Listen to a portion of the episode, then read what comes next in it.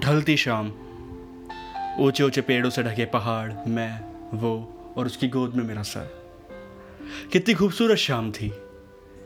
आखिर न जाने कब से दोनों साथ इस जगह आना चाहते थे। हाँ जानता हूँ मैं अपने वादे निभाने में थोड़ा सा कच्चा हूँ, थोड़ा बिज़ी रहता हूँ। काम की भागदौड़ टाइम नहीं दे पाता, पर आज आज पूरी तरह बस तुम्हारा। हम कुछ बातें कर ही रहे थे, कितने में राजू भाई वहाँ आ गए।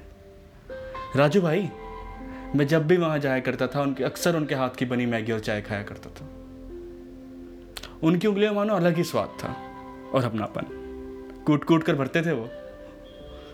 मैंने राजू भाई को बोला, राजू भाई, मैगी लाओ ना। अच्छा सुनो, काटे दो कर देना। राजू भाई चुपचाप कुछ सोचते हुए वहाँ से चले गए और मैं अपनी बातों में खो गया। थोड़ी देर में राजू भाई वापस आए। दादा, मैं साथ बैठूं क्या? चलेगा ना? अरे, कैसी बात कर रहे हो राजू भाई? आप तो मेरे बड़े भाई जैसे हो। चलेगा नहीं? दौड़ेगा। अच्छा दादा, मैं एक बात पूछूँ? हाँ पूछो ना।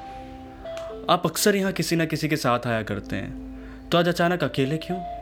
और आप ये किससे बातें कर? मतलब मतलब मैं ठीक है, अगर आप चाहो तो। अरे, राजू भाई, आपके लिए शायद कोई ना हो। पर मेरे लिए, मेरे पास, मेरे साथ वो है। जिसकी शायद मैं जीते जी कदर कर लेता तो आज लोग मुझे पागल ना समझते। जीते जी? हम्म। अरे, आप, आपको याद है ना मैं बताया करता था एक दिन आपकी होने वाली बहू को आपसे ज़रूर मिलाऊँगा।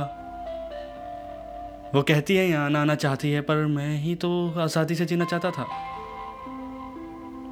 नहीं जीना उसके आने से, जब वो आएगी तो बंद कर रहना होगा, उसके हिसाब से चलना होगा और आज आज बस उसकी एक झलक के लिए तरस जाया करता हूँ। ये तब की बात है जब मैं हर रोज़ की तरह ही ऑफ़िस से वापस आकर लेटा ही था और एक फ़ोन एक फ़ोन से सब बदल दिया।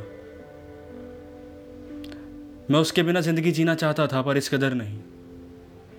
वो फ़ोन, दादा? वो फ़ोन। वो फ़ोन सबूत था मेरे अकेलेपन का। वो फ़ोन सबूत था कि कितना दूर हो चुका हूँ सबसे। वो फ़ोन सबूत था कि अब शाम को ढलता सूरज देखने के लिए मुझे अकेले ही चलना होगा। वो फ़ोन सबूत था कि अब मेरे रूट जाने पर मुझे कोई मनाने वाला नहीं है। वो फ़ोन वो फ़ोन उसके भाई का फ़ोन था। हेलो? हेलो? भाई, तू तो उससे प्यार करता है ना? तेरी तो वो हर बात समझती है, मानती है। एक बार पुकार ना बात करना उससे, बोलना वापस आने को। उसकी बातों में एक ऐसी तड़प थी जो मैं समझ तो चुका था, पर मानना नहीं चाह रहा था। मैं ना कुछ पूछ सका, ना कह सका, बस रख दिया फ़ोन। क्या कहता क्या कहता मैं कि जिसके प्यार की आहट हर कोई समझता है, अब कदर हुई उसकी।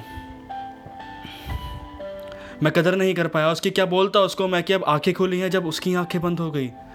क्या बोलता मैं कि साथ जीने मरने की सब कस्में, उसकी हिफाजत करने की कस्में, कहीं ना कहीं ज़िंदगी की भाग दौड़ के नीचे दब चुकी थी? ऐसा नहीं कि मैं उसे चाहता नहीं था। बस थोड़ा थोड़ा अकेला रहना था। पर आज भी मिलती है मुझे वो, मैं मिलता हूँ उसको। कभी हवाओं के रूप में मुझे छू कर गुजरती है, कभी चिड़िया की तरह कानों में कुछ कह जाती है कभी कभी गुस्सा भी होती है और ख्वाबों में आकर खूब फटकार लगाती है। और और पता है क्या? जब मैं ज़्यादा दारू पी लेता हूँ तो मेरा सहारा बनती है। उससे बात करते करते पता ही नहीं चलता कि कब घर आ जाता है।